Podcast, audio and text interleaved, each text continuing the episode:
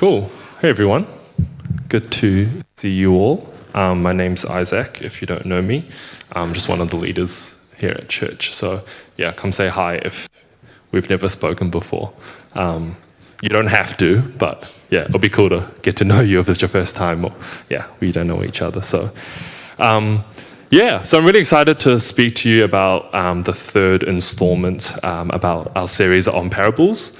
Uh, so, a quick recap um, Pastor William had us retelling stories um, in the first parable about the seeds and the soil. Um, the follow up to that was a mini show and tell where we learned about the mustard seed and the starter for bread and um, the real and the fake Lego. Um, so I thought I would start us off um, in this uh, chapter three with a little game. Okay, so this is a game I like to call um, the most expensivest. Okay, it's pretty simple. Uh, I'll show you two pictures up on the screen. Okay, if you think option one is more expensive, it costs more, stand up. If you think option two is more expensive, stay seated, okay? So if you're feeling lazy, just pick option two every single time and stay seated. All right, so the first one is up here, okay? So the, these are two burgers. The first one is called the Golden Boy, and the second was called Solid Gold, okay? So which one do you think costs more? Stand up for Golden Boy, sit down for Solid Gold, okay? On three. One, two, three.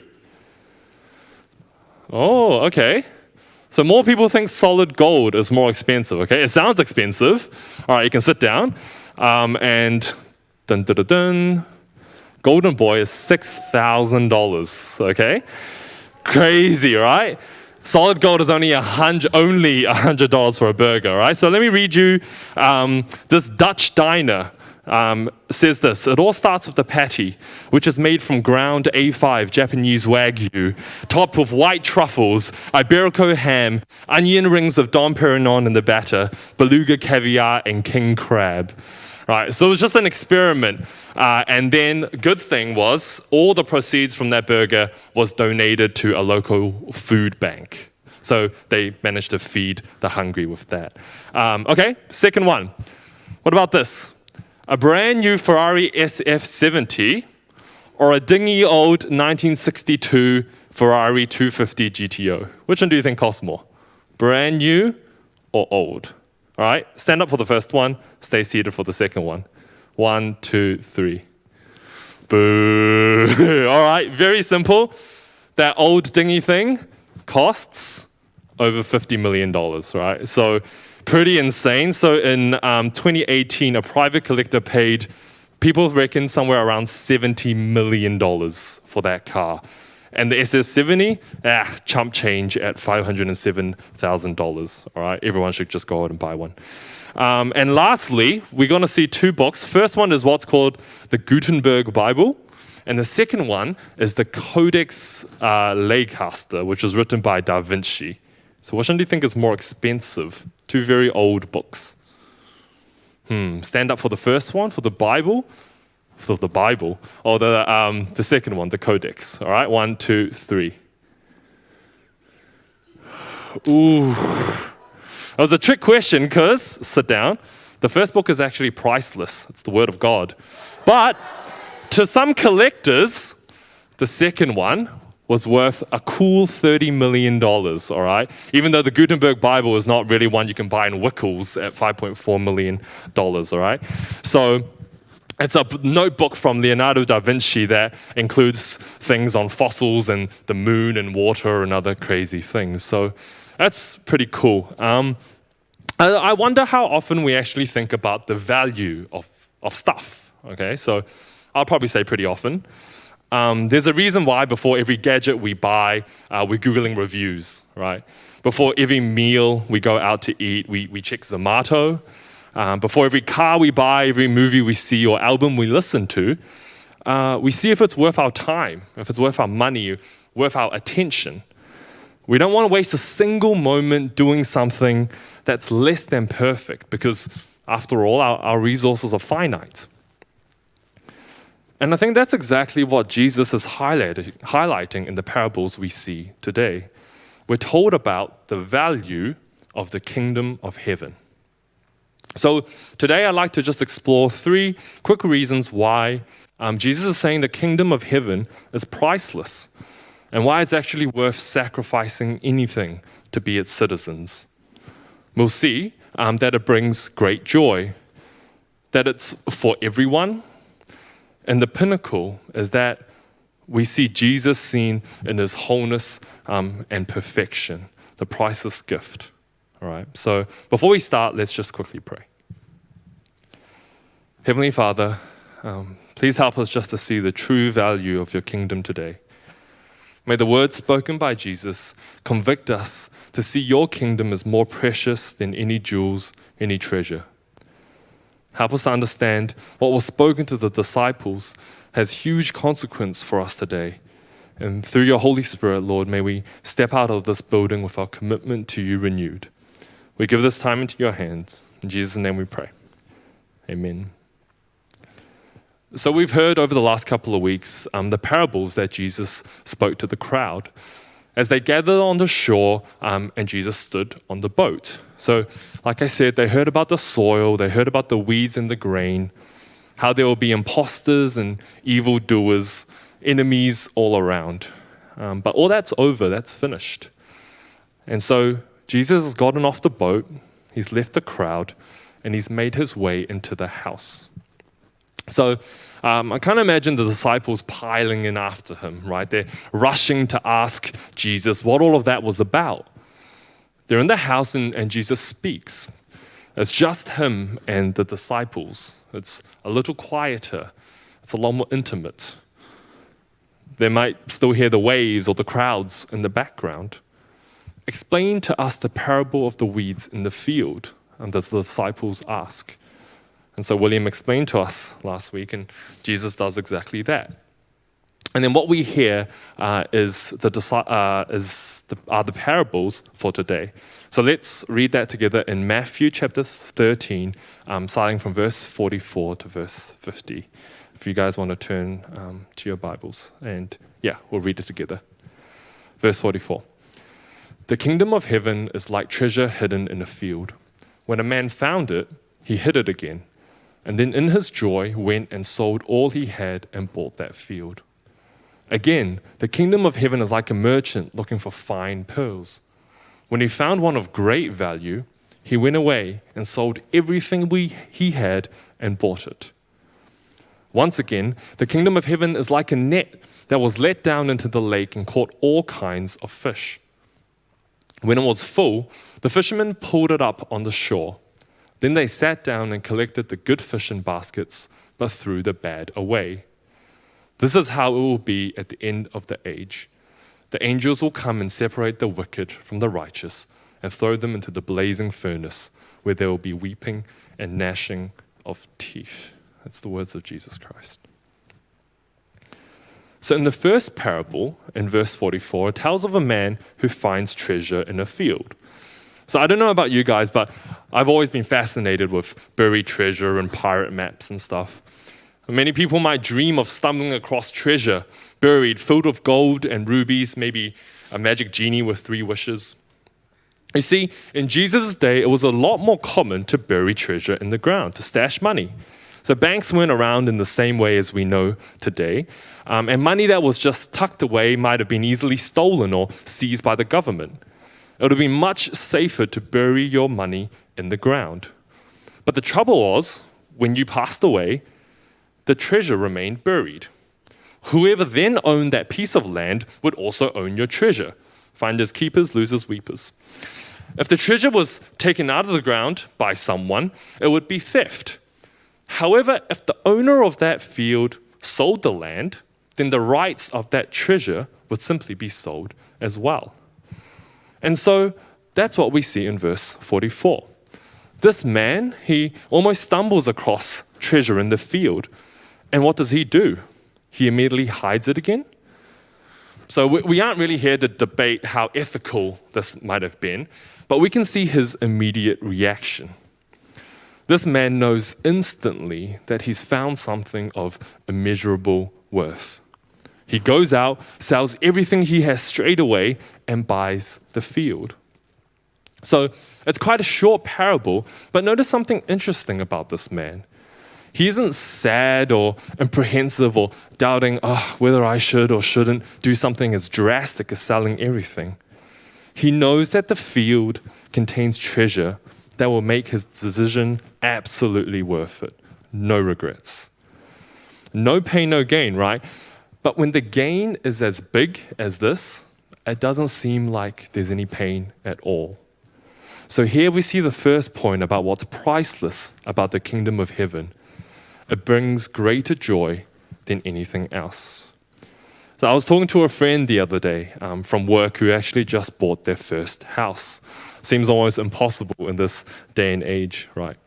They told me they had to give up dinners, had to up, limit their spending, uh, have to sell off all their toys, and stopped having fun.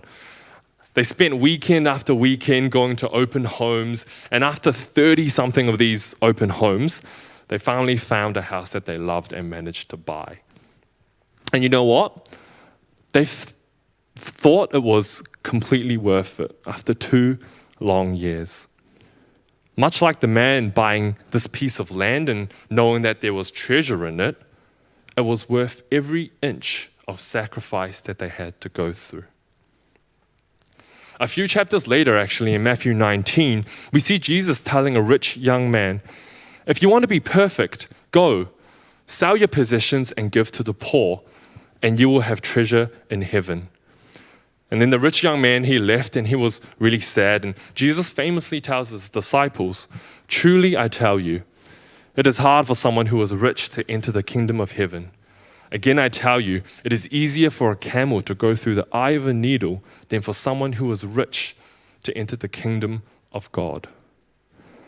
So I think what Jesus is saying here, he's not saying you can buy your way into the kingdom of heaven if you sell everything you own.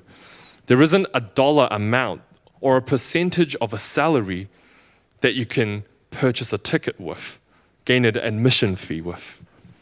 We see in Luke 19 that Zacchaeus, he was happy to sell over half his possessions. And then later in Matthew chapter 25, there were these faithful servants that didn't even use their own money, they used their masters. So it's not looking at how much you offer, it's not looking at the amount or the dollar value. God is looking at your heart and what you hold as most valuable and whether or not you're willing to give that up for something so much greater. So, if I'm being honest with you, um, throughout these couple of weeks writing this sermon, I actually struggled a lot. Because it's weird. I mean, I'm growing up, and that's very strange for me. Um, and so many people around me are, are chasing promotions and they're chasing new jobs and more money, more status. You know, I've got friends telling me you should be buying crypto, you should be buying NFTs, you know, all these things, investing in house and, and land. Um, and, and I get swayed. I fall into the trap that these things will bring me pleasure. These things will actually bring me joy. These things are what makes my life have value. And I think what God has been telling me this week is that my issue is I forget just how good the kingdom of God really is. I want to chase my dreams, I want to chase my desires, but what I really need is to be reminded time and time again that true treasures are stored in heaven. I need to be reminded that this life is just a mist like Julianne was saying at the start of worship, that appears for a little while and vanishes, and we can't really hold on to anything. I need my Heavenly Father to show me how much more valuable His kingdom and His righteousness is over all these other things which fade into insignificance. That is where I am truly most joyful. That is worth selling everything I have, giving up my very life to obtain it. So, what about you guys? Is there something that you might hold above our God? Or maybe you just haven't experienced His goodness, His true goodness for a very long time. I think you, all you need to do is ask. Ask Him to show you, ask Him to remind you, to highlight these things in your heart that might have just a little bit more value than His kingdom to you. And God, I think, will show you what is to be gained in the kingdom of heaven is worth any sacrifice you are asked to make. Moving on to the second parable, is actually very, very similar to the first. So much that it's basically just a repetition. And we, we know how important repetition is in the Bible. And so I think this is an idea, again, that Jesus really wanted to stress to his disciples. So I'll read um, verses 45 and 46. Again, the kingdom of heaven is like a merchant looking for fine pearls. When he found one of great value, he went away and sold everything he had and bought it. When we put these two parables together, I think we see a small but quite crucial difference. It's the people, the two men in parable of the treasure and the parable of the pearl. The second guy we see, he isn't just some random dude in a field. He's a merchant looking for fine pearls. The NLT describes him in a way us Kiwis might be able to understand as a merchant on the lookout for choice pearls. So, whether he wanted fine pearls or choice as pearls, it doesn't really matter. I think two things are clear. This man, as a merchant, he really knows his stuff. And secondly, he's not on the hunt for something average, something just anyone can buy. He wants something exquisite. He may have been looking for a very long time. Maybe he's collected a lot of uh, smaller treasures, maybe inferior pearls that he's been satisfied with in the past. But he knows he's hunting for that, mm, that perfect, flawless pearl. So when he sees it, when he spots it, much like the first man that we learn about with the treasure, he knows he just, he just has to have it. Again, he goes out, sells everything that he has, and buys that pearl. And I think maybe that's perhaps that's some of us today as well. Maybe you've been searching for a long time for meaning in other parts of life. Maybe you've tried different religions or uh, you've tried different relationships. Maybe experiences where you've been looking or material possessions where you've been looking. So you might have amassed a bank vault full of valuable memories or mementos. But after a while, you realize there's just still something missing. It just seems like I haven't found what's fits into that hole. Or maybe, you know, you sat on these pretty comfy blue seats for a lot of years without finding what it is you've been looking for. I think what Jesus is saying in this parable, he's saying that I am the answer you've been looking for. That he is worth giving up all the prior treasures, all the past conceptions, or the past hesitance. He's worth giving up all of that for something far, far greater. You've been looking and looking, but the pearl is actually here in front of you. You can tell him that you're willing to give up the mediocre past for a much better future. And we can compare that with the man in, in the first parable. You see, this man never set out searching for treasure. The Message Bible describes this man as a trespasser who accidentally stumbles upon this treasure. You know, he wasn't looking, he didn't have a treasure map, he wasn't following instructions, he couldn't have known. A good friend of mine, um, can call him A, uh, a couple years ago, he found that there was something sort of missing in life. So he wasn't a Christian, but he had gone through issues with uh, friends and just life troubles. Um, it was a story of loss. Uh, he didn't really see the meaning in life as well. Um, so A knew that a local church was starting a new service, and decided to stop by and check it out. So what A wasn't, uh, what A found um, here at PCBC, it wasn't a Billboard top 100 worship team, um, although we're pretty close. Um, and it wasn't like a brand new or, or, or, a very old building with hundreds of years of history as a church. It wasn't those things. But what he found was God himself speaking through the word, through the word directly to him, telling him that there's a better way. There's a place to give up his burdens, his troubles, and just be a child of God. It may have been by chance that A stumbled upon this treasure, but it wasn't by chance that A's life has never been the same ever since. So maybe to some of us, perhaps you're like my friend. Perhaps you're like the man in the first parable. Maybe you don't know why you've walked into church today. Maybe a friend dragged you along or your parents dragged you along. You'd probably much rather be out on the beach on the sunny day or maybe watching um, Netflix in bed or gaming. You've been doing just fine, walking around the empty fields of life without too much direction, but without too much worry. So, my prayer for you is that you'll discover the treasure that is Jesus today. The shiny rock that you've currently got, it may be good, but I'm telling you, it's not the best thing there is.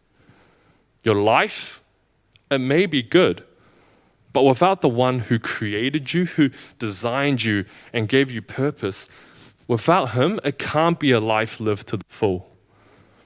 If your life has been without purpose, without meaning, you'll find that Jesus' yoke is easy and his burden is light. If you've been tired, you'll taste and see that he is the living water, one that brings true rest. And if you've been hurt, you'll experience deep healing from the Prince of Peace. So even though today may be a chance encounter, it most certainly is not a cheap one. So, what we see here about the kingdom and what's priceless about it is it doesn't discriminate. Whether you're just stumbling upon it like the man in the field, or you've been searching earnestly for something all these years as a merchant, God's grace has, been freely given to all through the sacrifice of his Son, Jesus Christ. And so finally, the last parable actually mirrors the parable of the weeds we heard earlier. After Jesus' illustration of farming, of good grain and not so good grain, he moves on to fishing. Much like the good wheat that is taken to the into the barn, the good fish will be gathered in baskets. Much like the weeds that are gathered at the harvest and burned, the bad fish will be thrown away. And at the end of the age, the angels will come and separate the wicked from the righteous and throw them into the blazing furnace where there will be weeping and gnashing of teeth. So that's verse 47 to 50. So, an illustration like this would have been fully understood by the disciples that Jesus was speaking to. So, many of them were previously fishermen, now turned fisher of men. A big net, in the example shown here, would have been dragged behind a boat until it was full of fish and then the disciples, the fishermen, would have hauled that massive net onto the shore. So you can't choose what type of fish you get.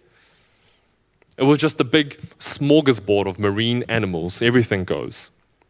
Therefore, all kinds of fish will be dragged onto the shore. And the word Jesus uses here for all kinds of fish, it was quite a strange one. So, one that, for those science nerds out there, would have been better translated into genus or, or tribe.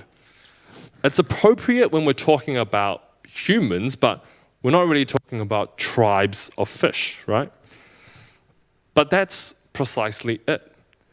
Halfway into the parable, Jesus actually switches from talking about fish to talking about people.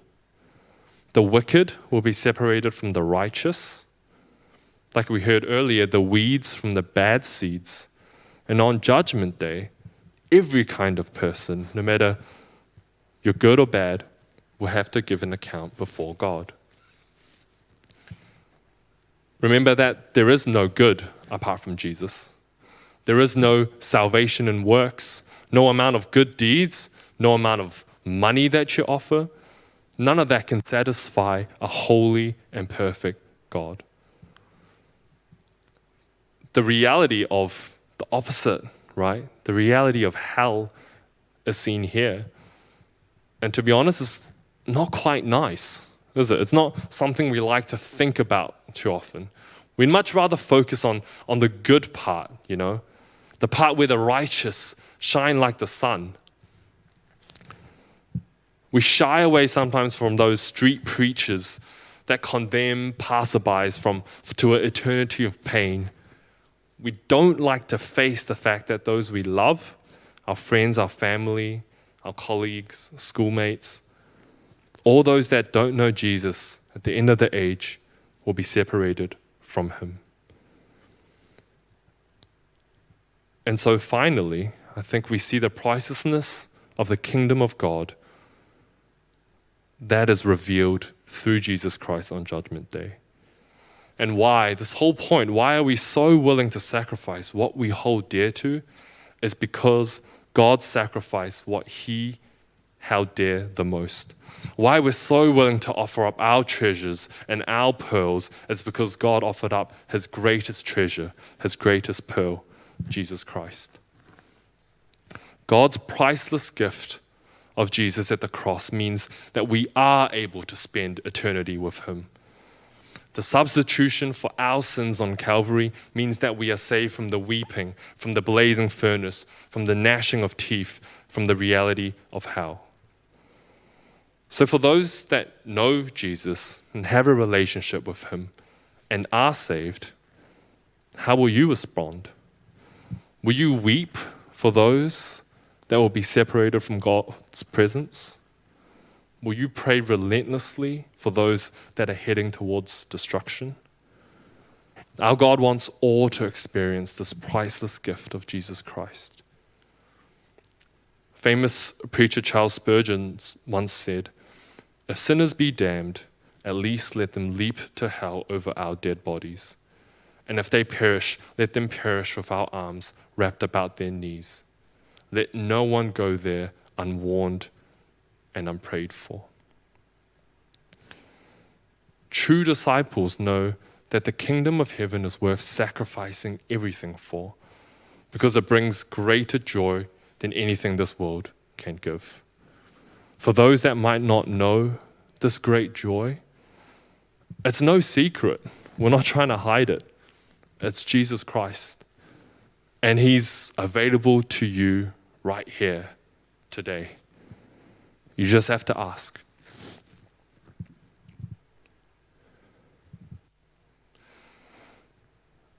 So, how will you react after all this? Do you truly understand and, and, grasp the value of His kingdom? Maybe there's things in your life you know you need to sacrifice. Maybe there are relationships you need to give up maybe jobs you need to quit. Maybe there's people that you need to forgive, attitudes that you need to change. In the end, I think it is all worth it. Yeah. Let's pray.